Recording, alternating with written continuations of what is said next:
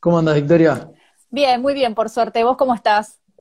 Bien, bastante encerrado, respetando la cuarentena mientras se puede. Y bueno, porque esta, por el, por internet tuve que, que hacer un cambio, pero, pero bueno. Eh, ¿y crees que se va a extender pasado el 10 de mayo o, o te parece Sí, que se tengo muy poca, tengo muy poca fe en que se corte esto, lamentablemente. Eh, no, no, no creo que, no lo veo, no veo ni, ni ganas en la clase política de terminar esto. Los veo bastante asustados, con, pocas ideas. Mm. Bueno, el tema es que, que no, no, no resiste nuestra economía mucho tiempo más eh, en este nivel de, digamos, de encierro eh, y sin producir absolutamente nada. No, no estamos en la situación de Francia, por ejemplo, que asume el sueldo de los empleados hasta privados. Eh, nosotros estamos en una situación donde a duras penas vamos a poder sobrevivir, el sector privado a duras penas va a sobrevivir, entonces, y va a servir Sí, sí, exclusivamente para bancar al sector estatal. totalmente, totalmente. ¿Vos cómo, a vos cómo te trata? Eh, mirá, yo, bueno, también respetando la cuarentena, eh, bastante limitada porque en esta, en esta cuarentena se cayó el wifi, con lo cual dependo exclusivamente de la internet del celular. Eh, pero bueno, eh, estudiando, leyendo, aprovechando para charlar, este tipo de, de- de- de charlas por, por Instagram me parecen que son muy interesantes para, digamos, para también dar a conocer cómo pensamos, aquellos que, que- que- que somos referentes o que estamos en algún tipo de, de- de tema en particular o de causa en particular. Eh, pero la verdad que es un frenazo enorme. O sea, considero que no debiera quedar a elección 100% abierta de los ciudadanos, porque ya hemos visto que la gente, si vos le das permiso, se manda un asado en el medio de la 9 de julio sin barbijo, pero, pero sí tiene que haber algún tipo de, de apertura, sobre todo en las grandes ciudades también. O sea, no, no, no puede estar Buenos Aires, Rosario, Córdoba, literalmente frenadas cuando son las ciudades más productivas del país. Entonces, eh, la verdad que lo veo con bastante preocupación por lo que se viene después, porque además también vamos hacia el invierno, con lo cual eh, vamos a agarrar la peor época para este virus, pero después también nos viene el virus económico, entonces eh, es como que nos va a explotar todo junto y, este gobierno no parece tener un proyecto, un plan eh, concreto como para, como para resolver esta cuestión, que más allá de que es una situación excepcional, hubiera, le hubiera pasado a Macri y a cualquiera, pero lo veo con, con bastante preocupación porque a las condiciones o a las cuestiones de salud o sanitarias le vamos a sumar todo lo que tiene que ver con lo económico, que tampoco está resuelto y en la cual el Estado argentino ha demostrado en los distintos gobiernos que solamente vive como un parásito del ciudadano. Entonces, eh, la verdad que lo veo con mucha preocupación. eh, cómo vamos a asumir todo esto. Incluso, bueno, vos que estás en una asociación, en una ONG, como, como es mi caso, eh, también se plantea muy difícil desde lo que tiene que ver con la lucha de las ONG, sobre todo todas aquellas que no reciben fondos del Estado, eh, cómo se van a sostener en lo que son sus temáticas y sus luchas, porque eh, en el caso de, bueno, Frente Sí. Joven, nosotros con CELTIV, eh, nosotros dependemos, eh, este tipo de asociaciones dependen de la ayuda de, de- del ciudadano, eventualmente reciben fondeos de otras ONGs, no es el caso, por ejemplo, nuestro, entonces la verdad que lo vemos con mucha preocupación porque es una excelente oportunidad que el Estado también tiene para terminar de acallar ciertas voces y mantener también un status quo. Ustedes, ustedes lo que hacen en todo lo que...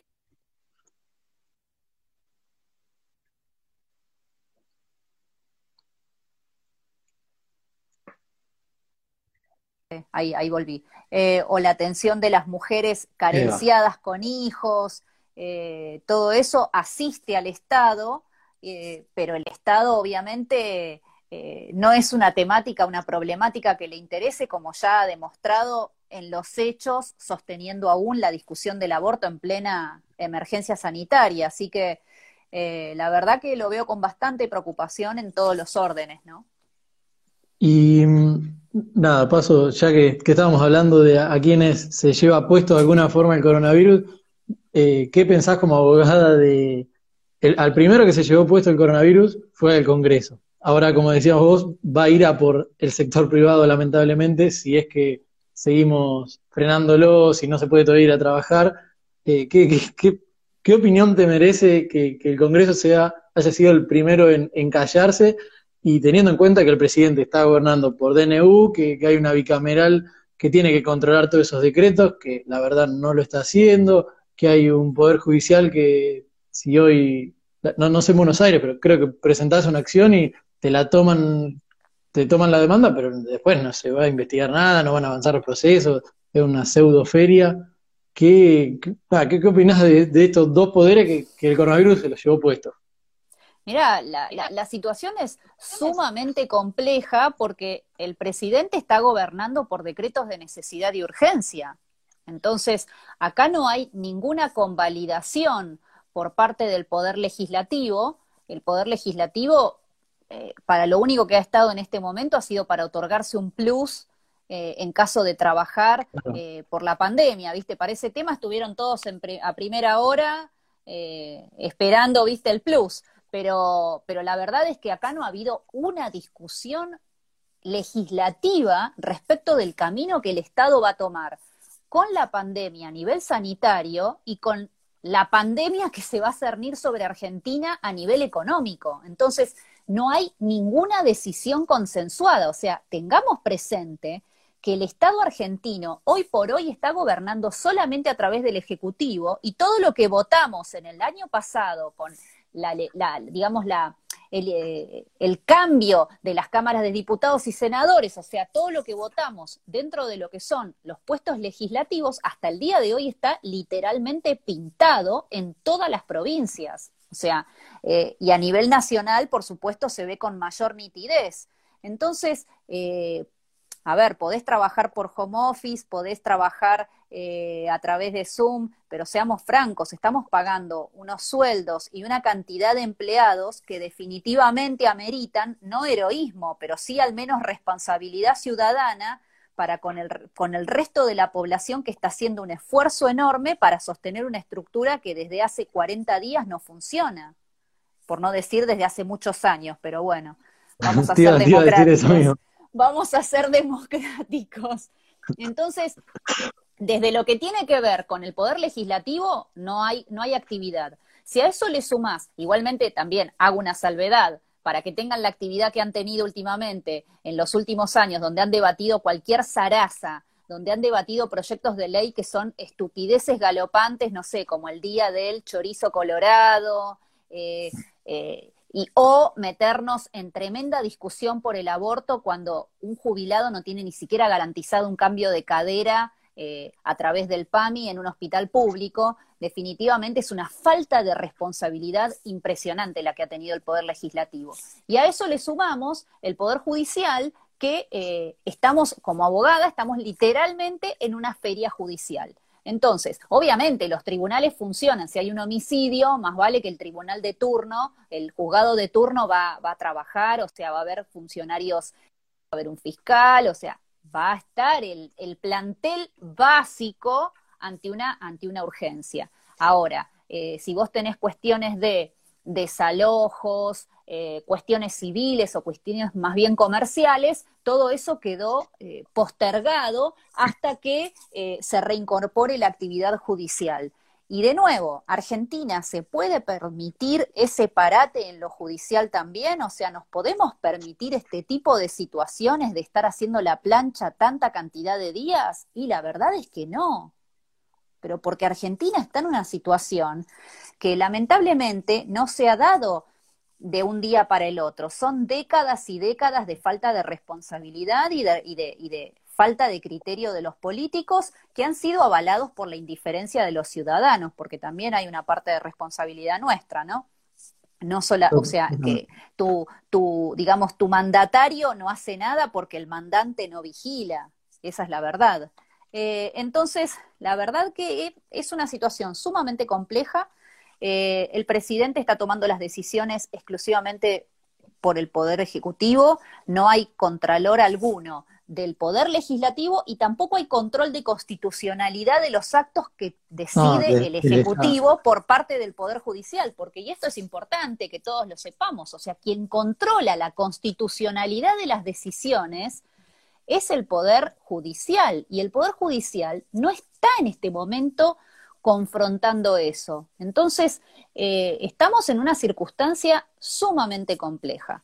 Eh, la verdad que no, no, no, no me parece muy democrático que no haya actividad legislativa, no me parece democrático que sin haber alcanzado el pico de una pandemia, el presidente esté gobernando desde el, esté, esté dirigiendo el país casi exclusivamente con un equipo ejecutivo, teniendo dos poderes, sobre todo el legislativo, al cual los ciudadanos eligieron, y ahí es donde tiene lugar la oposición, y sin embargo aquí no hay oposición tampoco la oposición se expresa en los medios o tiene una actitud, eh, digamos, de presencia pública al menos. Eh, obviamente se escuchan algunas voces, pero la verdad es que son la excepción. ¿Cuántos referentes hay de la oposición en este momento eh, ejerciendo, el, digamos, la función para la que fueron elegidos o al menos el rol que tienen frente a la sociedad más allá de dos o tres personas? Casi nadie. Entonces, si tenemos en, cuenta que, eh, por ejemplo, en la ciudad de Buenos Aires, Rodríguez Larreta claramente alcanzó un acuerdo con el presidente. No, se, no le discute absolutamente nada al presidente de las medidas que está tomando. Y es el, intendente, es el jefe de gobierno de, una de las ciudades más importantes del país, que además es capital del país. Entonces, eh, es, es preocupante. O sea, si los ciudadanos creemos que con una cacerola un rato a la noche, o no sé, o tuiteando y, hueveando en las redes sociales, ¿estamos haciendo algo? Definitivamente les voy informando que nos van pasando como un camión con acoplado, porque hasta ahora eso no sirve para nada. Ya hemos pero aparte ya esto ya nos demostró hace tiempo, cuando se hicieron las manifestaciones del 8 de noviembre hace un montón de años, o del 13 de septiembre, que estaba Cristina en el poder, esas manifestaciones fueron enormes, fueron eh, súper multitudinarias y sin embargo no cambiaron la situación en lo que tenía que ver con, eh, con, el gobierno de Cristina. Cristina siguió con sus actos de corrupción como si nada, obviamente, le habrá disgustado en el momento, pero en sí ese tipo de situaciones solo sirvieron como catalizador de la rabia de los ciudadanos, pero no como catalizador de cambios. Entonces, ojo con este tipo de cuestiones, porque yo veo a la gente que sale a cacerolear o que dice, ah, no, a las nueve tengo que cacerolear por los médicos o en contra del gobierno o qué sé yo, qué sé yo, y ya con eso se dan por muy satisfechos y la realidad es que eso no sirve para nada más que sacarte las ganas de pegarle a algo. O sea, para eso, eh, no sé, comprate una bolsa de boxeo y pegale a la bolsa, ¿viste? Porque la verdad es que eso no sirve para nada. Eh, Obviamente, eh, el ciudadano no puede salir a tiro limpio ni puede salir a la calle si lo van a detener y demás, pero hay que encontrar otras alternativas y hay que exigir a quienes fueron elegidos como oposición, que es ese famoso, no sé, 48, el 41%, algunos, viste, utilizan distintas cifras. Bueno, hola, ¿qué están haciendo? Tuvimos un presidente durante cuatro años que hasta ahora no ha dado una sola declaración. ¿Dónde está Macri? A ver, yo no espero nada de Macri, pero a lo que voy es, no me digan que es el jefe de la oposición porque literalmente está más escondido que, no sé, que el ratón cuando viene el gato. sí, sí, los, mecanismos eh, de control. No, no, no, no, funciona, pero aparte no funciona. Eh, lo que no está funcionando, ¿sabes qué es también? Y esto se viene hace rato. Cuando, cuando en el 2001 fue la crisis, vos seguro eras recontra chico, eh, la realidad es que en ese momento la gente salió con los cacerolazos a pegar a los bancos, ¿viste? Le pegaba las puertas de los bancos, le pegaba las verjas y demás. Eh, mucha gente se murió del disgusto, otros se suicidaron, mucha gente se enfermó, porque claro, les habían confiscado todos sus bienes.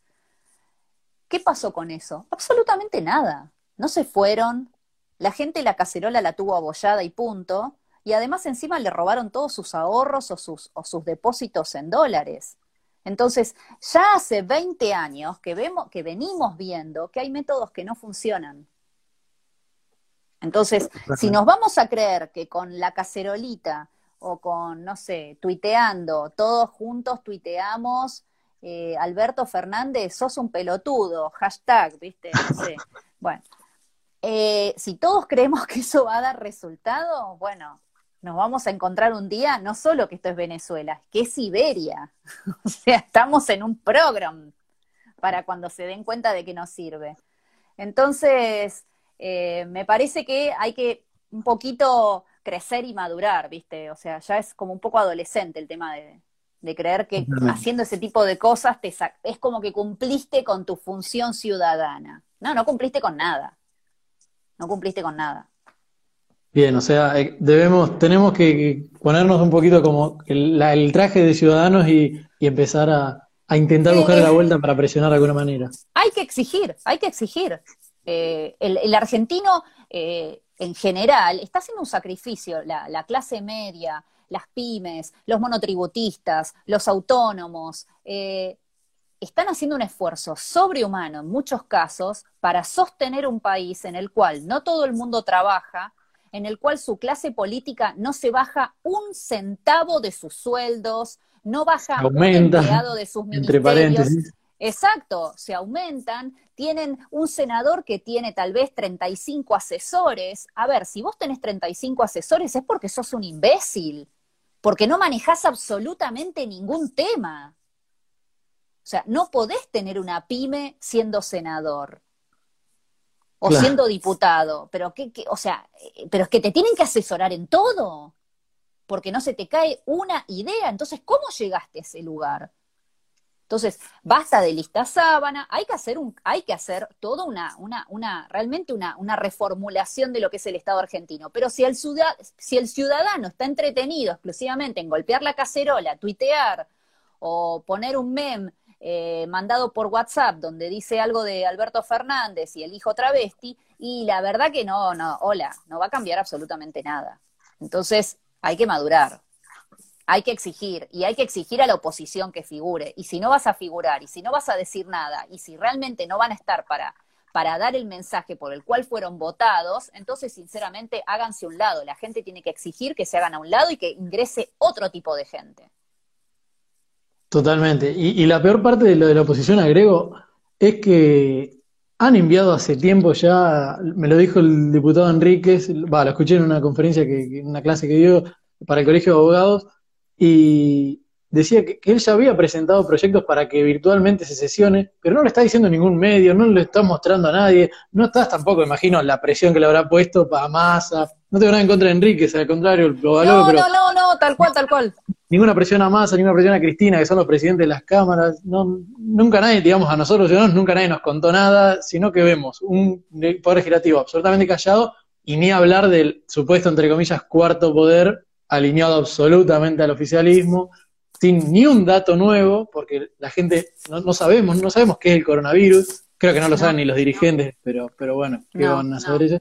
Lo cual también me preocupa y te quería preguntar eso, el rol de los medios, ¿qué, nos estamos yendo de tema, acá, pero... No, a ver, eh, eh, el, rol de, el rol de los medios es sumamente preocupante porque en Argentina los medios en muchos casos viven de la pauta estatal, entonces la independencia te la debo cuando vos recibís del de Estado. Claro. El, digamos, el dinero para publicar o para, o para, digamos, largar tu radio, sostener los sueldos, etcétera. Entonces, eh, la situación de los medios en Argentina ha sido parasitada, ha sido eh, sostenida por el Estado, no ahora, no en el gobierno de Macri, esto viene desde hace muchas décadas, lo que pasa es que obviamente, y ahí sí tengo que hacer la, aclaración, se, se acrecentó este, este control sobre los medios en el gobierno de Cristina, eso es una realidad. Eh, hay, hay, hay medios masivos de comunicación que si no hubiera sido por la pauta estatal, hoy al día, al día, al presente, no existirían como un página 12. Definitivamente es un diario que lo deben leer exclusivamente, no sé, 5.000 personas en todo el país, eh, y obviamente esas 5.000 personas eh, no son la opinión pública y sin embargo el Estado le da millones a eso. Y así tenés eh, la misma TV pública.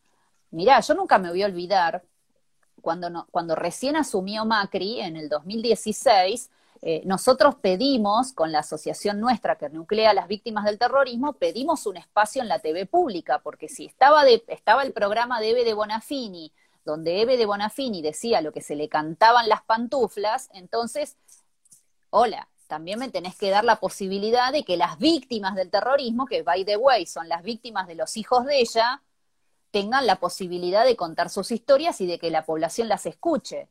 Bueno, no hubo forma, por supuesto nos recibió en ese momento Hernán Lombardi, que era eh, el secretario de Cultura o ministro de Cultura, siempre me confundo con ese puesto.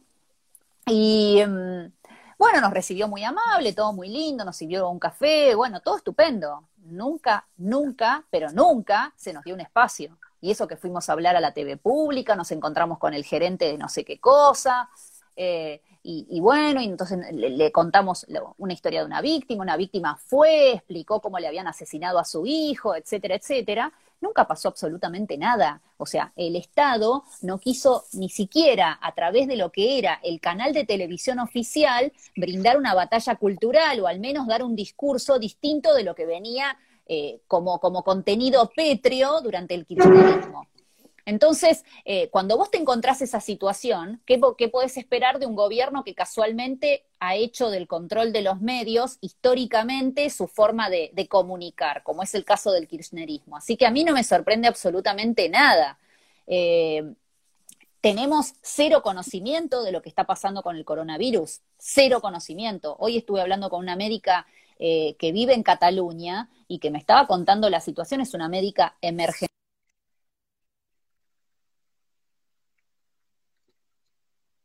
A ver, ahí.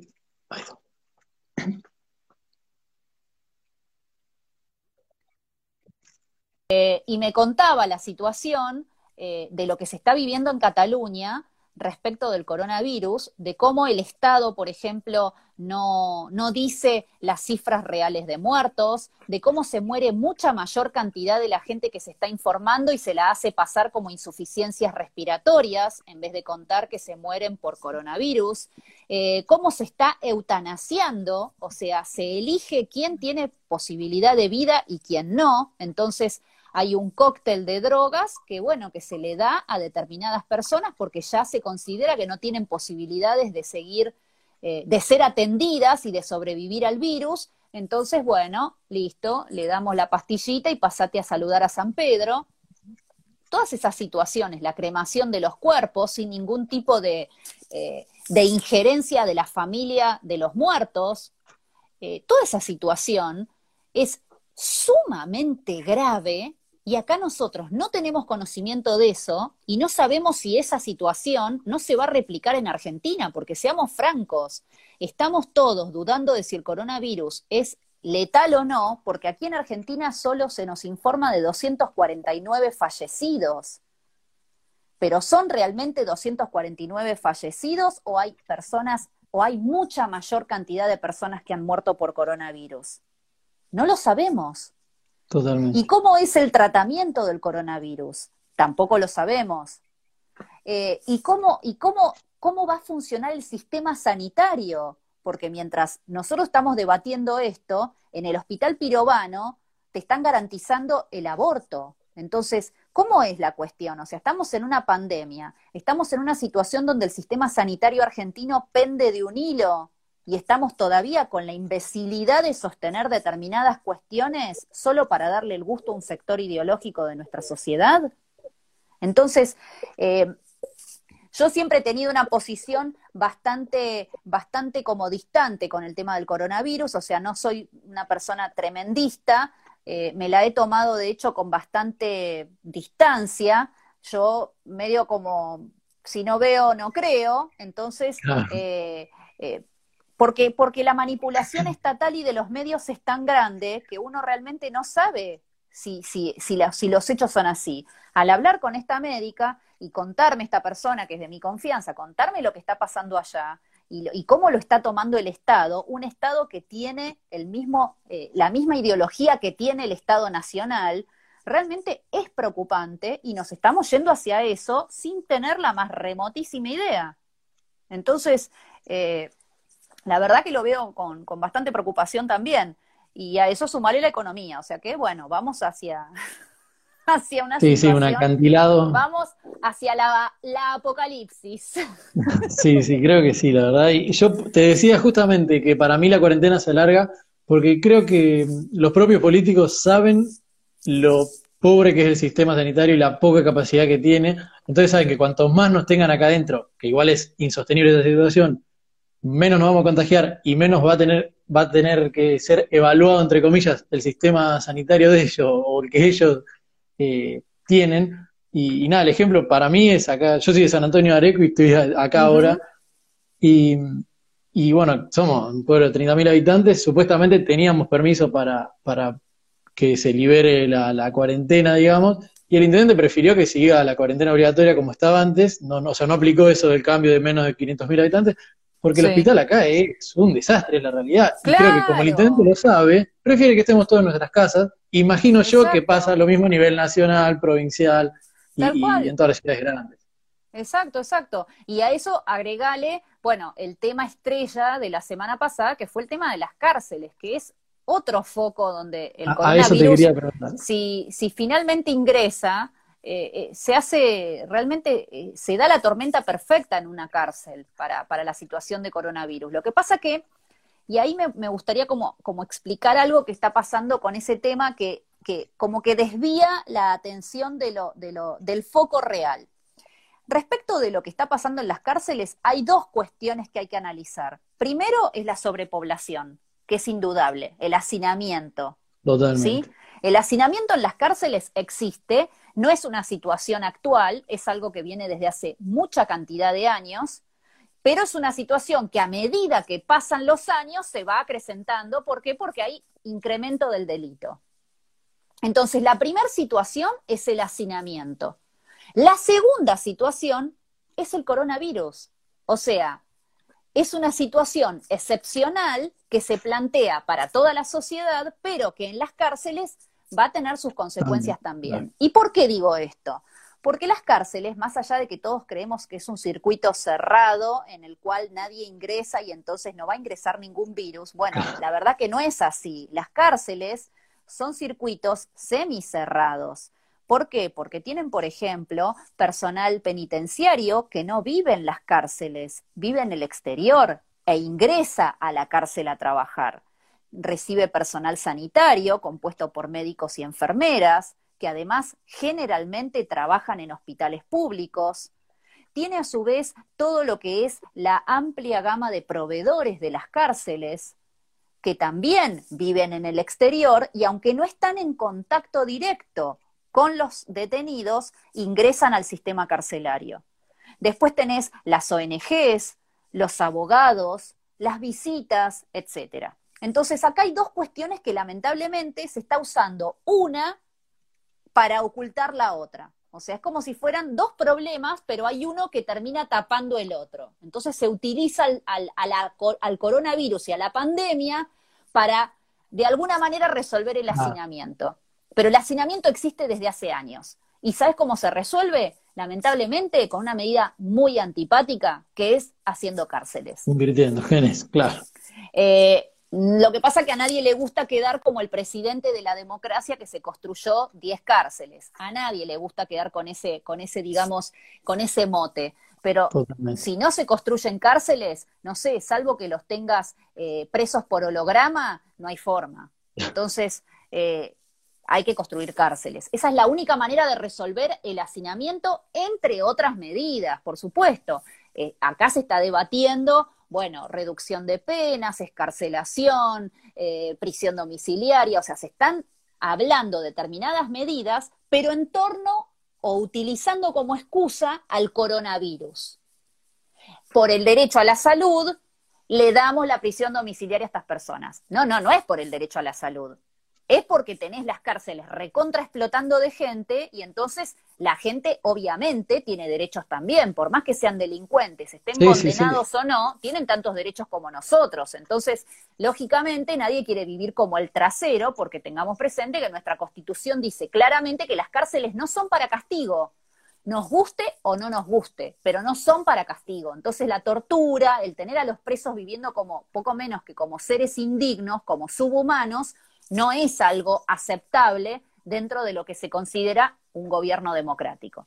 Entonces, de nuevo, para recapitular, dos problemas, el hacinamiento y la, pandemia. El hacinamiento se resuelve, como yo lo dije, creando cárceles, por supuesto, es una medida sumamente antipática, y o teniendo algunas medidas de tipo procesal para lograr que los detenidos estén eh, estén, digamos, en, una mejor situación en lo que tiene que ver con las visitas, con, con, los, con, las, eh, con las salidas transitorias, perdón, con la escarcelación, las prisiones preventivas. Hay gente que tiene prisión preventiva, es decir, sin condena firme durante 10 años. Esa es una violación de derechos humanos gravísima. Bueno, y por el otro lado está el coronavirus. ¿Qué sucede con el coronavirus? Bueno, esto ha sido excepcional.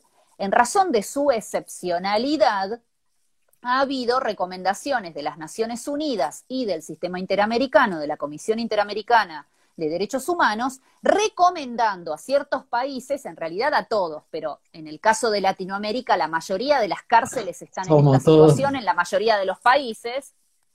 Eh, entonces, la recomendación fue, bueno, hay que liberar las cárceles, no puede ser que haya sobrepoblación, hay que liberar las cárceles. Entonces, ¿qué sucede con lo que, con lo que ha pasado con la liberación de los presos? Primero, los presos que se han liberado se han liberado mayoritariamente dentro de lo que es la provincia de Buenos Aires, es decir, eso depende del servicio penitenciario bonaerense, ¿sí? Eso no depende en general del servicio penitenciario federal. Entonces, vamos a dar algunas precisiones. Eh, en la provincia de Buenos Aires hay aproximadamente 25.000 plazas para detenidos. Y en este momento la cantidad de presos supera los 48.000 detenidos. Es decir, hay sobrepoblación porque hay el doble de lo que se puede, eh, de lo que se puede detener, por decirlo de alguna manera. Entonces vos tenés que las cárceles, lógicamente, hay, la alimentación es mala, las condiciones edilicias, eh, no es lo mismo tener una cantidad determinada que es para la que está preparado un centro penitenciario, un complejo penitenciario, que tener exactamente el doble de personas detenidas. Eh, por supuesto, no alcanza, eh, no alcanzan lo que tiene que ver bueno, con las condiciones edilicias, hay más de una persona por celda, o más de dos o tres, las condiciones de higiene, bueno, la comida, etcétera. Entonces, esa es una circunstancia que tiene que ver con el hacinamiento. Cuando vos hablas de coronavirus, las recomendaciones que hizo la OEA, que en realidad es la Comisión Interamericana, y la ONU, fue que tenían que privilegiar a los denominados grupos de riesgo. ¿Quiénes son grupos de riesgo? Bueno, son todos aquellos presos mayores de 60 años, porque lógicamente el coronavirus afecta principalmente a las personas mayores de 60 años, aquellas mujeres que están embarazadas o con hijos pequeños a su cargo en la cárcel y todas aquellas personas que tienen enfermedades preexistentes, es decir, que tienen diabetes, problemas cardíacos, eh, hipertensión arterial grave, por supuesto, em, no sé, todo ese tipo, asma, enfermedades respiratorias, EPOC, etcétera. Entonces, eh, la recomendación fue para estos sectores. Eso no implica que vos podés dejar salir o que vos le podés dar la, prisión domiciliaria a una persona de 35 años apelando al coronavirus.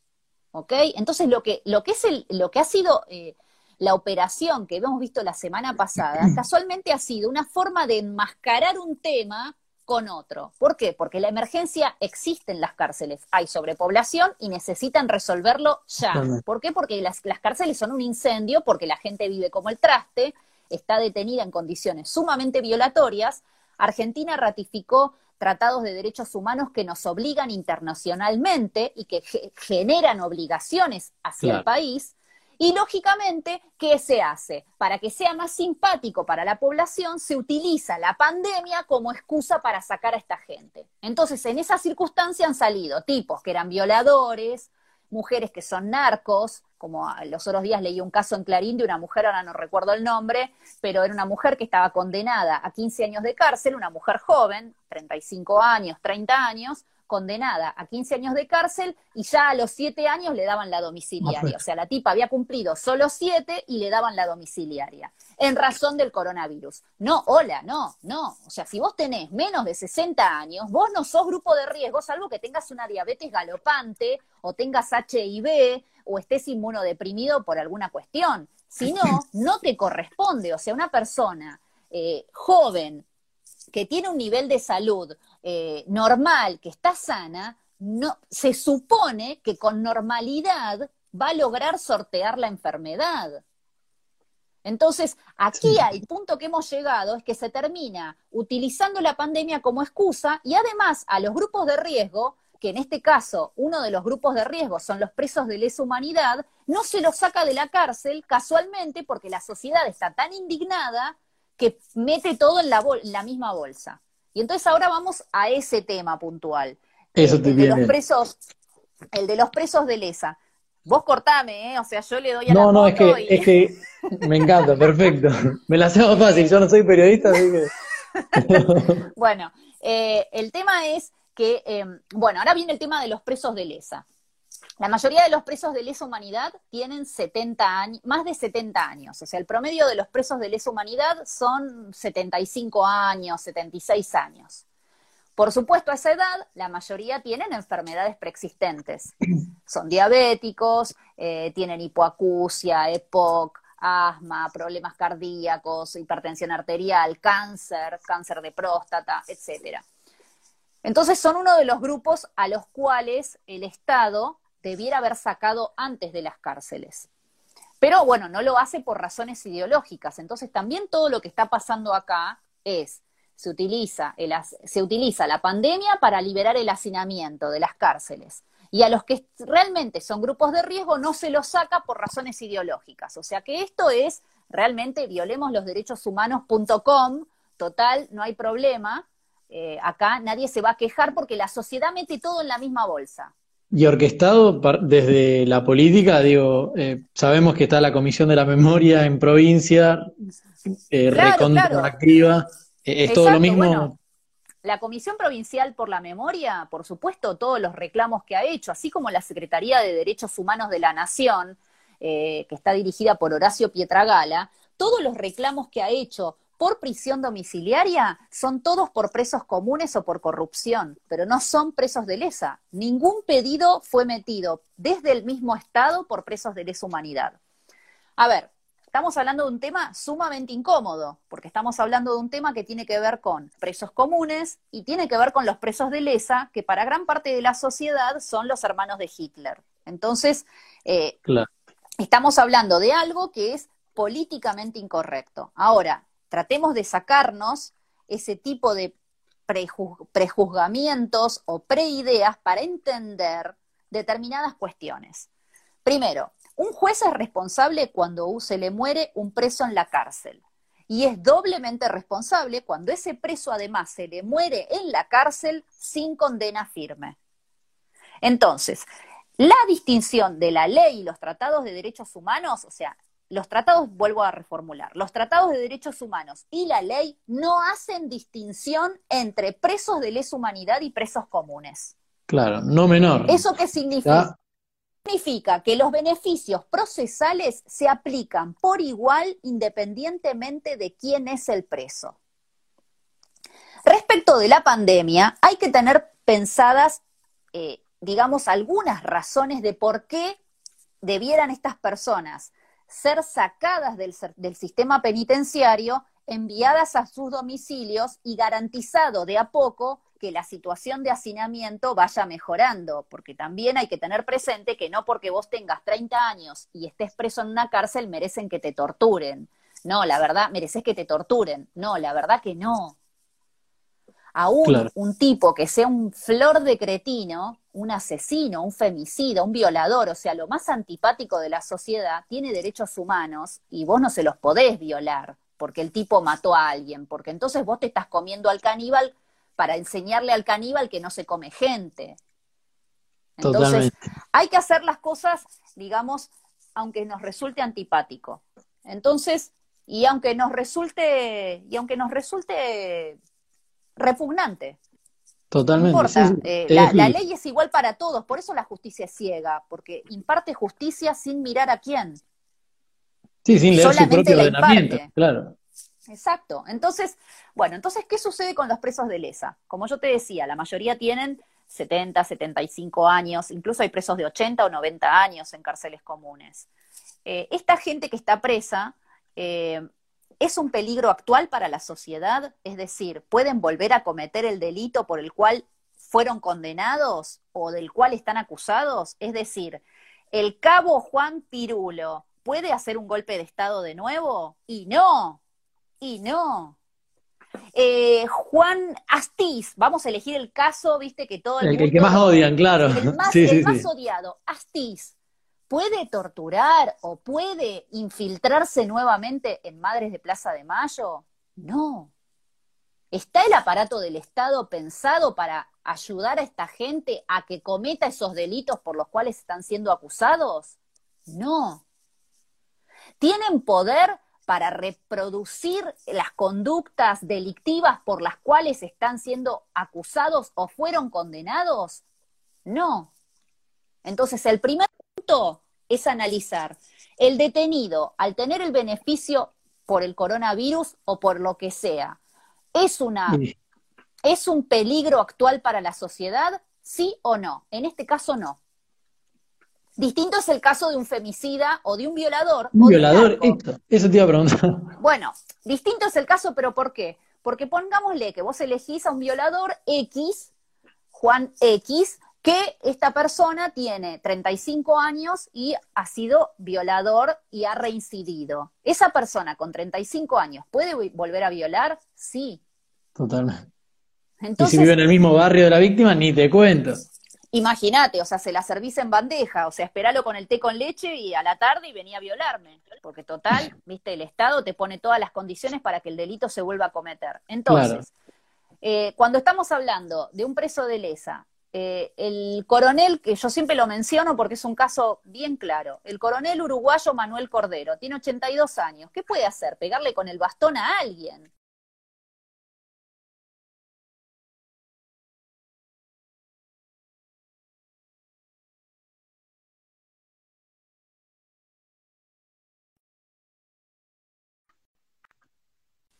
A ver, ahí volví. Ahí está, ahí volví.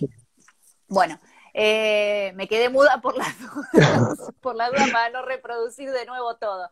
Eh, entonces, eh, este coronel, ¿qué puede hacer? ¿Pegarle con el bastón a alguien? ¿Morderle con los dientes postizos a, una, a otra persona? No sé qué puede hacer. Pero puede hacer un golpe de Estado, puede hacer un plan cóndor con 82 años él solo y no. La verdad es que no. Bueno, un violador con 32 años, con 35, con 40, que tiene dos o tres víctimas y que ya fue condenado, ¿puede reproducir o puede cometer de nuevo su delito? Sí. Entonces ya tenés una diferencia por la cual uno es un peligro para la sociedad y el otro no. y no estoy hablando de si el hecho es justificable o no. No estoy diciendo si Manuel Cordero, este coronel uruguayo, eh, es culpable, me encanta lo que hizo o no me encanta. No, no estoy metiéndome en esa cuestión, estoy metiéndome exclusivamente en las condiciones humanitarias de, de lo que se está planteando acá, que es por la pandemia del coronavirus. Ahora, que nos caiga bien o nos caiga mal, esa es otra situación, pero mi obligación al explicártelo es ser lo más descarnada posible.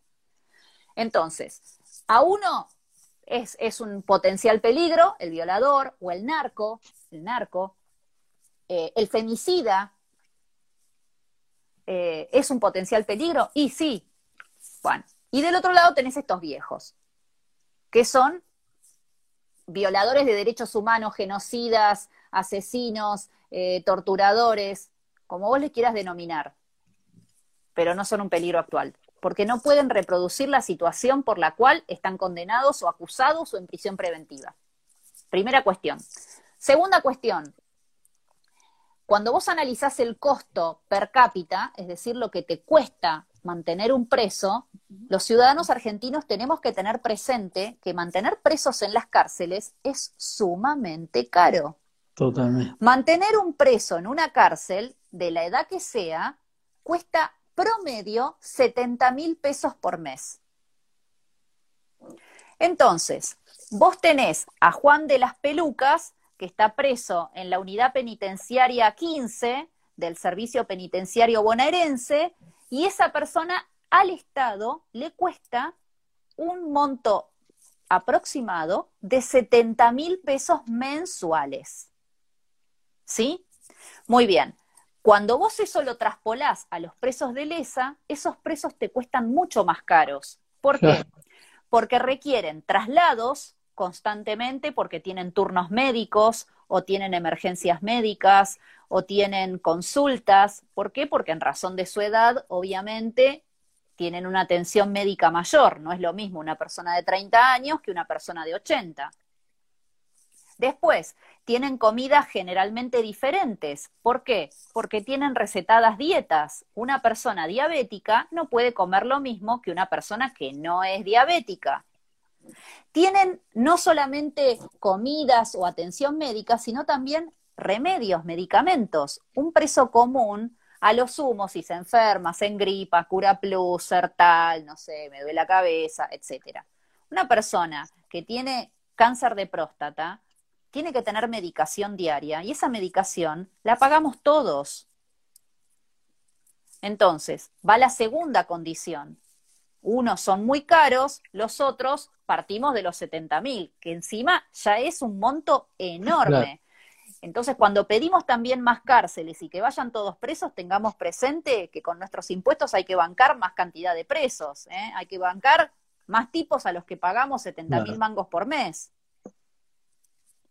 Totalmente, Entonces, pero... Eh, bueno, pero... No se puede decidir un derecho humano a exacto, exacto. Exacto, exacto. A ver, eh, la persona que está privada de su libertad tiene, tiene que vivir con dignidad la privación de, la libertad. Vos no la podés tener torturándola.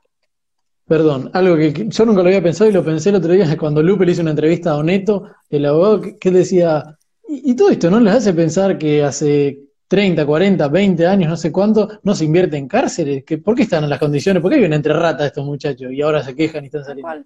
Porque nunca nadie puso un peso con nuestra plata. Y, en la realidad. Y ahora, bueno. es que. Es que, es que vos sabés que, claro, sí, no pones un peso, pero en realidad estamos pagando 70 mil mangos por preso. Entonces, no es que no ponemos. no, un peso, en infraestructura, digo. claro, pero estamos pagando un montón de plata que, que, que. O sea, a mí no me queda claro todo este sistema, cómo se está manejando. ¿Por qué tenemos personas, por ejemplo, de países extranjeros pagando penas acá en vez de enviarlos a sus países. O sea, acá hay toda una situación de un profundo desorden en el país que es pionero y a la vanguardia de los derechos humanos, porque si hay algo con lo que se han llenado la boca en este país es con que en este país realmente se defienden los derechos humanos. Y esa es una falacia de acá a la China que la ves en este tipo de situaciones. Entonces, bueno, de nuevo, vamos al costo. Por una cuestión de costo, te tenés que sacar de encima los de LESA, o sea, en el sentido de mandarlos a las casas. ¿Para qué los vas a tener en una cárcel que encima te cuestan mucho más caros y que además los tenés que trasladar a los hospitales públicos para los análisis, para, eh, para su atención médica? O sea, una persona que tiene cáncer de próstata tiene que ir todo el tiempo a consulta médica. Entonces, bueno, de nuevo, eh, vamos con otra cuestión. Bueno, pero lo que pasa es que vos lo mandás a la casa, pero hay riesgo de fuga. Y el tema es que yo estuve preguntando, aproximadamente en este momento hay unos 250 presos de lesa en cárceles comunes. Yo pregunté cuánto riesgo de fuga hubo una vez que estas personas están detenidas en su domicilio. ¿Sabes cuál es el porcentaje de fugas de presos de lesa humanidad que están actualmente en domicilio? ¿Cuál? Cero. Cero. ¿Por qué? Porque el preso de lesa es un anciano, ya tiene arraigo familiar, tiene a su mujer que es anciana, a sus hijos, tiene nietos. Entonces, no se fugan, una vez que vos lo mandaste a domiciliaria, el preso de lesa no se fuga. Es distinto que un preso de 30 años que vos lo mandás a domiciliaria y lo primero que hace el tipo es tomarse el palo. Sí, que de hecho han liberado gente, el otro día mostraban eh, poniendo domicilio situación de calle. Y el juez lo largaba. Tal cual. Bueno, ese era el caso Benvenuto, que es un muchacho que encima tiene enfermedades mentales. Entonces, eh, el tipo está. Eh, claro, sí, bueno, es que parece una burla, pero. Eh, entonces, bueno, vos tenés esta situación en la cual no existe riesgo de fuga. Obviamente, han encontrado algún preso de lesa bajando el perro, sí. Han encontrado algún preso de lesa tomando un café, sí. No se iba a encontrar con Trump, me parece, para, ver, cómo volteaban a Alberto. Eso de lesa eh, que había pagado en un restaurante, había pagado en un restaurante el almuerzo con tarjeta de crédito. Y claro, como, eso, como era un viejo gaga, se fue del restaurante y dejó la tarjeta de crédito. Entonces la tipa del restaurante googleó a ver quién era este viejo para devolverle la tarjeta y ahí se enteró que el viejo era el hermano de Mussolini y Stalin juntos. Pero claro, el tipo no es que se fugó, es que era un viejo gagá, ¿entendés? Porque nadie que tiene, que tiene interés en realmente profugarse va a dejar la tarjeta de crédito. Nadie va a pagar la, va a usar, tarjeta de crédito, claro. O sea que esto ya es una cosa que hasta te da gracia, me cuesta contarla con seriedad, porque Es, es, un chiste. Y eso significa que uno le justifica eh, los crímenes de lesa humanidad. No, no justifico nada, pero si vamos a tomar las cosas en serio, las tengo que analizar de esta manera. Eh, vamos a dar un ejemplo de lo que pasó en otros países. Eh, ahora no tengo, voy a buscar a ver si encuentro el apellido de esta persona que te quería contar.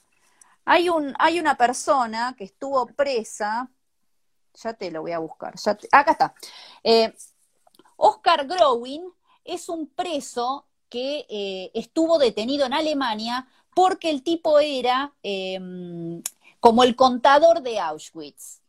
Era un preso de 94 años. ¿sí? Y fue acusado por 300.000 casos eh, de exterminio en Auschwitz, en el campo de concentración. Como yo te dije, esta persona tenía 94 años. ¿Sabes cuántos años le dieron de prisión domiciliaria en Alemania? ¿Cuánto? Cuatro años. Entonces, eh, acá no, no entiendo cuál es el, digamos, me parece un horror que le den cuatro años a un tipo con semejante imputación, pero la verdad es que ¿cuántos años le puede dar a una persona de 94 años? O sea, si lo encontraste a esa edad, ya está. ¿Qué le vas a dar? Entonces, acá lo que está sucediendo en Argentina también tiene que ver con, con toda una situación ideológica que ha llevado esto hasta un límite que, que, realmente viola los derechos humanos. Y eso no significa justificar nada, significa que vos no te podés convertir en lo que acusás al otro. Entonces, acá hay un despropósito total. Entonces, bueno, entonces volviendo a la, a la cuestión de la, de la domiciliaria. Eh, estas personas como te estaba diciendo los de LESA y los presos comunes, bueno, la conducta difiere, lógicamente. El preso común, vos lo mandás a su casa y lo primero que hace es o se saca la pulsera electrónica o se las toma si no se la pusiste. En cambio, el de LESA, vos lo mandaste a la casa y lo que quiere es estar con la mujer, los hijos y los nietos. Entonces no se va a ir. A lo sumo, como te dije, bajará el perro. O se tomará un café, cosa que vos tendrás que decirle, viejo, sos un pelotudo, vos estás preso, volvete a tu casa, el café te lo tomás en tu casa, a lo sumo tendrán ese tipo de sanción. La reta con sus medidas lo, encierran en la casa. Claro, exacto, pero bueno, a lo sumo habrá una caución, habrá algún tipo de, sanción económica o tendrás que poner un, un, seguro de caución, etcétera. Pero a lo que voy es, es un sector que históricamente no se fugan. Los que se han profugado es antes de que los encuentren y es un número bastante minoritario también. Entonces, eh, este es otro de los argumentos por los cuales no se entiende que estemos gastando millonadas para mantener a gerontes en cárceles cuando vos los podés mantener en sus casas y ya. Que además los podés mantener sin pulsera, porque te comento que la, la pulsera electrónica es sumamente cara también, no es barata. No es que vos lo mandaste a la casa y ya está y no te cuesta absolutamente un centavo. La pulsera electrónica te cuesta aproximadamente 50 mil pesos por mes, o sea que lo que vos te ahorrás de un preso común es bastante poco. y además encima acrecentás el, digamos, eh, la posibilidad de que ese preso se escape o cometa de nuevo un delito. Totalmente. Así que, eh, bueno, sé que se está por cortar. Eso, eso te iba a decir, te estaba por decir. La hora. Pero... pero, pero bueno, la cuestión es, hay muchos argumentos para que este tema se tome exclusivamente o por el hacinamiento o por el coronavirus. Pero usar el coronavirus para liberar las cárceles de todo tipo de delincuentes no va. Totalmente. Y acá es donde se ve realmente lo que, lo que realmente para el derecho son los derechos humanos, justamente. Donde el violador tiene derechos humanos, donde descubrimos que, todos los humanos tienen esa dignidad que tiene que ser respetada y que, bueno, no está siendo respetada ni en el caso de los violadores ni en el caso de los presos de lesa, como vos decís. Eh, Exacto. Eh, de nuevo, estos son temas incómodos. Yo entiendo que hay mucha gente que va a decir esta es una genocida o es la hermana de Hitler, pero ¿sabes qué? A mí no me preocupa eso. Lo que me preocupa es que Argentina no incurra en responsabilidades internacionales por los tratados de derechos humanos que nosotros hemos ratificado y que estamos violando exclusivamente para darle satisfacción a Berbisky y compañía. Entonces, simplemente respetemos las leyes que son aplicables para todos, nos gusten o no. Eh, bueno, veo que no nos quedamos con espacio para preguntas. No sé si querés hacer un hueco más y vuelvo, no sé qué querés hacer. Yo estoy a eh, disposición, no sé, lo que vos quieras. Cortamos, porque si alguno, si alguno tiene ganas de preguntar algo, no sé, tengo que cortar y, retomo. Exacto, cortás, yo me voy también, vos volvés y yo ahí te pido de nuevo como en el principio. Dale, estén atentos, gente, que volvemos. Ahí va, te digo que es la primera vez que hacemos vivo con segundo round, así que... ¿Ah, sí? ¿Ah, sí? Sí, sí, sí. Bueno, espero que sea bueno. Sí, con, tercer round además, porque contando ayer esos, esos 30 segundos de... Eh, bueno, este es, a ver, el tema de las cárceles es un tema re incómodo. Yo me quedo siempre medio como preocupada porque, porque la verdad. No, no, más claro imposible, Victoria. Es, es un tema, es un tema, la verdad, muy bravo. Eh, para, darte una idea, en, el Servicio Penitenciario Federal, que es eh, el servicio que nuclea las cárceles federales, hay cárceles en eh, La Pampa, en Mendoza, Ciudad de Buenos Aires, después hay en Provincia de Buenos Aires varios complejos en Ezeiza, en Marcos Paz, etcétera, y eso suma una totalidad de 9.500 presos. Eh, esta, esta situación eh, de, los, de, la sobrepoblación se da principalmente en la provincia de Buenos Aires y, los presos, que como yo te decía en el, en el video anterior, eh, los presos que han salido, estos famosos 2.000, 2.300 presos, son de provincia de Buenos Aires. Eh, a los de Lesa se les han otorgado permisos para domiciliaria, pero han sido la mayoría de, de, los casos, son solamente unos 25 casos, pero esos 25 casos son exclusivamente de presos que estaban por terminar su condena total o que estaban en condiciones de solicitar la domiciliaria. Entonces, no es que se les otorgó por el coronavirus. De hecho, la semana pasada se liberó a un médico eh, que había estado en la Escuela de Mecánica de la Armada, que se llama Capdevila, y a ese médico se lo libera no por el coronavirus, sino porque ya tenía el tiempo cumplido y entonces pudo solicitar el beneficio y se le otorgó excepcionalmente. Pero se le otorgó y quedó metido como en la, en la discusión del coronavirus y el hacinamiento, cuando en realidad era porque ya había cumplido, digamos, los dos tercios de la pena.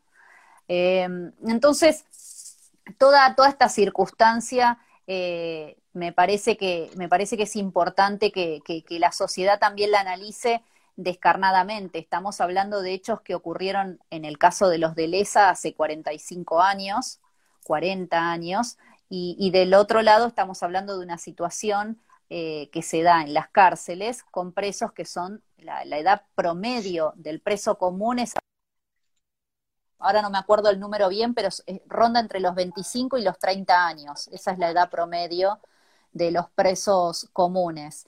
Entonces, eh, vos pensá que tener eh, gente que pudiera estar en el sistema carcelario, eh, que pudiera estar en sus domicilios y la, la, retenés en el sistema carcelario, le quita plazas a presos comunes.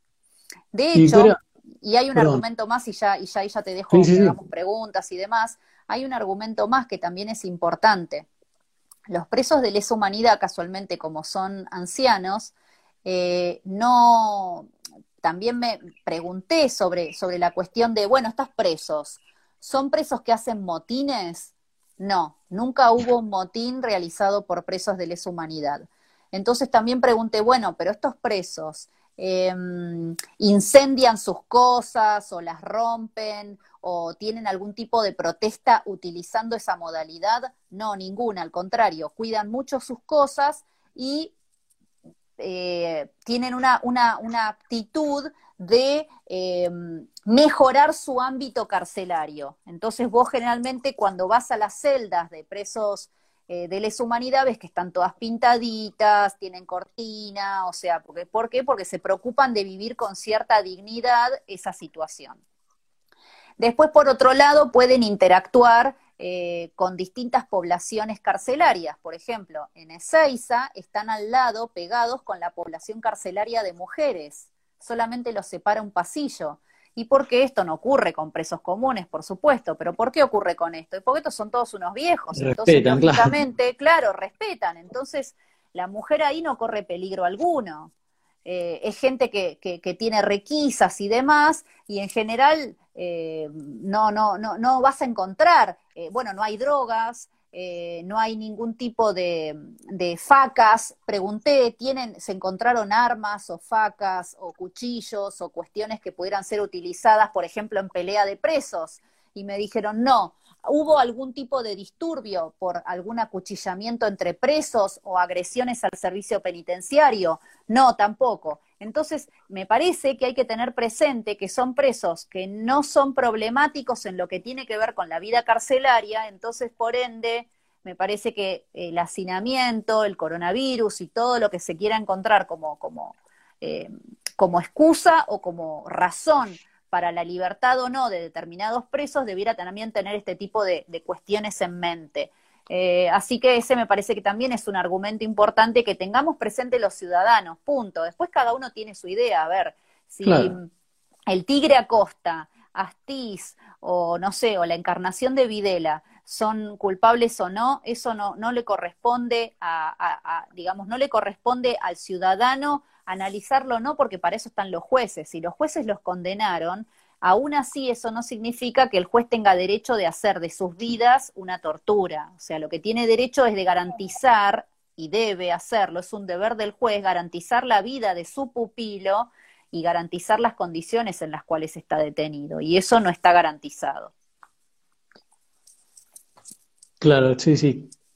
Y te, iba a hacer una pregunta, si esto, decíamos, bueno, como que en parte está orquestado por, un montón de intereses, Pietragala, obviamente, hijo, sobrino, no sé qué, de, Montoneros o del ERB, eh, remetido, hijo, eh, por, digamos, políticamente a ellos le garpa su núcleo duro y después algo más crees vos, en tu opinión, o es solamente porque es circo para la tele, que, digamos, de estar diciendo como título, tenemos presos todavía a los genocidas, ¿en qué les se benefician con eso?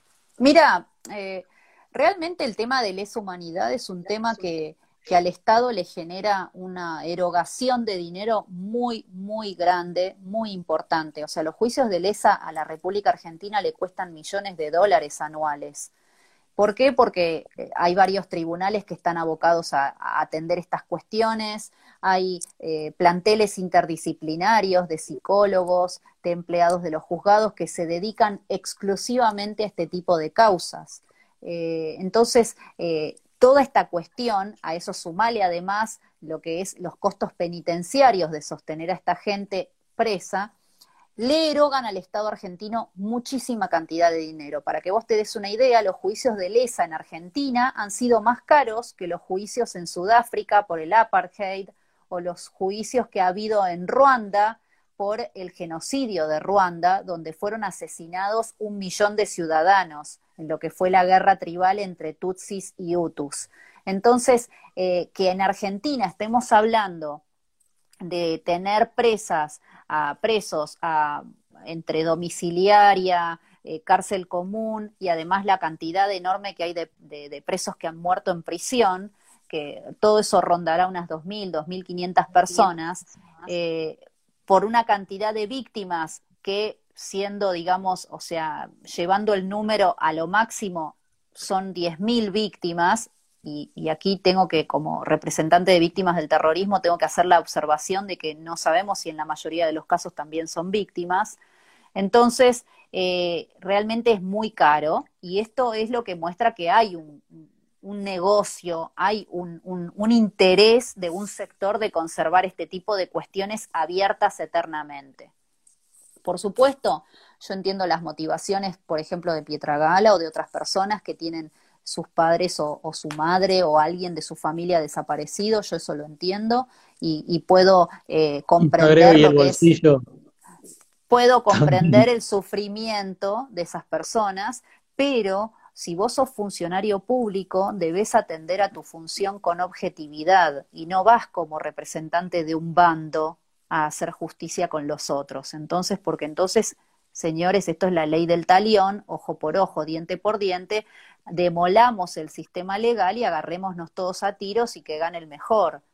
Eh, entonces, lo que sucede con todo esto es que lamentablemente hay un interés de un sector por sostener estos temas eternamente abiertos. Y cuando yo veo este tipo de cuestiones que, son violatorias de los derechos humanos, eh, la verdad que me planteo, bueno, pero para eso hubieran agarrado a todos los militares presos y los hubieran fusilado y ya, porque si el tema es que se mueran adentro de una cárcel o que sufran o que sean torturados, bueno, entonces tener las pelotas de decir realmente que lo que vos querés es que se mueran en las peores condiciones y bueno, entonces pegales un tiro a cada uno y ya, pero no sometas al pueblo argentino durante décadas a este tema.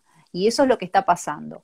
Y eso no significa que yo esté de acuerdo con que, eh, con que una persona, si es culpable y se le demuestra fehacientemente, quede impune de un crimen. ¿Por qué lo digo? Porque nosotros tenemos a todos los terroristas impunes. Entonces tengo claro que eh, represento casualmente a personas que no han tenido ningún tipo de justicia. O sea que yo no soy personalmente la, no soy eh, justamente la persona que está de acuerdo con que estas cosas queden impunes. O sea, yo tengo total interés en todos o nadie, pero no me lo hagas por mitades. Pero aún así, pero aún así tengo en claro que si fuera Berbisky o Firmenich o Perdía los que estuvieran presos, yo no estaría de acuerdo en que se les violaran los derechos humanos, porque casualmente nosotros, los ciudadanos, o los que, o los que tenemos realmente un concepto de los derechos humanos, de que son para todos y de que son integrales, no creo que estemos de acuerdo en que se le violen los derechos humanos a quienes los han violado para mostrar el punto de que, ah, como vos los violaste, yo te los violo a vos. Totalmente. Y bueno, la última para cerrar, así no, no nos seguimos yendo, porque nada, para cortar algún momento, eh, de acá en adelante vos como, como decías, como defensora de, las víctimas de terrorismo, ¿ves que igual la justicia eh, lo, oiga, digamos, estos reclamos? No sé si procesalmente vos ya estás trabajando o algo en eso, o si se han eh, presentado algún tipo de, de amparo por lo que fuera, pero nada, si, si ves que acá en adelante la justicia pueda llegar a receptar esto que, que vos nos estás argumentando, pues espectacular. Llevamos, llevamos eh, 12 años de kirchnerismo, 4 de Cambiemos y ahora este. O sea, son 16 años en los que este tipo de cuestiones no han tenido nunca eh, la atención del Estado el Poder Judicial se ha negado explícitamente en todas las causas que en su momento hubo abiertas por lesa humanidad de víctimas del terrorismo a dar un dictamen que contradiga lo que es el interés político de este país y de la clase política de este país por sostener la impunidad de un sector. Así que yo tengo presente eso, yo lo que querría es que fueran presos al menos los que son los máximos responsables de las organizaciones terroristas. No puedo creer que personas como Firmenich, como Vaca Narvaja, como Perdía, eh, Berbisky, Kremer de Lerp, no puedo creer que estas personas que dirigieron los destinos, no solo de, de sus propios combatientes, sino el derecho a la vida de ciudadanos inocentes, estén libres desde hace 36 años de democracia. No lo puedo creer, porque realmente, si bien en el gobierno de Alfonsín fueron juzgadas las cúpulas de los terroristas, que fueron siete casos nada más, estuvieron muy pocos años presos, porque Menem los indultó y entonces los tipos estos estuvieron poco tiempo, de hecho Firmenich estuvo prófugo y Gorriarán Merlo estuvo prófugo también, hasta que finalmente fue alcanzado, eh, terminó preso, pero ni siquiera murió preso. Entonces, no, ninguno cumplió ni, ni, ni dos tercios de sus condenas. Entonces, yo lo que querría es que hubiera justicia en Argentina y la justicia implica que todos los ciudadanos tengan el mismo derecho al acceso a la, justicia, que tengan el mismo derecho a la verdad y que por supuesto sean reparados si corresponde. Pero tengo presente que estamos en un, en un gobierno en el cual la visión histórica es sumamente sesgada y aunque yo pueda entender el dolor de a quienes han sido afectados en sus derechos humanos por el gobierno de facto del 76 al 83, eso no justifica que utilicen la función pública para garantizar la impunidad de los de sus propios compañeros o para garantizarse el pago de indemnizaciones millonarias a quienes no les corresponden. Totalmente. Sería bueno que, el coronavirus, al menos una pandemia mundial, cambie en un aspecto, este, los 12 años de kirchnerismo, los cuatro de Cambiemos, que, que la verdad se mantuvo todo intacto al parecer. Sí, eh, es que este tema, el resto de la sociedad no entiende que estos, estos temas que parecen tan incómodos son en realidad los que crean el, el precedente para, el, para que se le apliquen distintas eh, situaciones, distintas medidas que son violatorias a los derechos humanos al resto de la población. O sea, lo que le está pasando a los presos de lesa o lo que le está pasando a las víctimas del terrorismo, a las cuales se les deniega justicia, le va a pasar a otros sectores de la sociedad cuando simplemente sean considerados sectores enemigos o sectores a los cuales de alguna forma hay que eliminar. Eh, y cuando yo hablo de esto, lo hablo con conocimiento de causa como abogada. Eh, en mi actividad, obviamente, trabajo exclusivamente en la problemática de las víctimas, pero como letrada no puedo ignorar lo que está pasando con, con el tema de los presos en lo que tiene que ver con que Argentina ratifica tratados de derechos humanos que tienen además raigambre constitucional, es decir, valen lo mismo que nuestra constitución, y sin embargo tienen la misma supremacía, y sin embargo el Estado, por razones puramente ideológicas, decide correr ese tipo de cuestiones solamente para hacer lo que se le cante y con total impunidad. Totalmente. Nada, soy Victoria Cierro acá para no seguir, porque seguiría preguntándote mil cosas y nada, ojalá podamos en algún momento tenerte en la radio cuando todo esto termine. Y, nada, ahí sí, ahí sí nos estiraremos. Con el programa dos horas te, hacemos bastante preguntas más. Bueno, buenísimo. Bueno, nada, eh, mandarte un beso, un beso a todos los chicos de Frente Joven. Eh, y alentarlos a que sigan, a que sigan defendiendo la vida y defendiendo lo que tiene que ver con el principal derecho humano que tenemos cualquiera de nosotros. Y, mandarle un, beso a todos los que nos están mirando y, que, dejaron mensajitos. Después los voy a leer cuando, cuando el video esté durante las 24 horas, así, así leo lo que escribieron. Eh, y mandarles, bueno, un saludo a todos que nos estuvieron acompañando durante esta hora de charla. Totalmente. Bueno, mil gracias a vos también por, por esta hora y pico de charla. Y bueno, nada, gracias a todos por acompañarnos.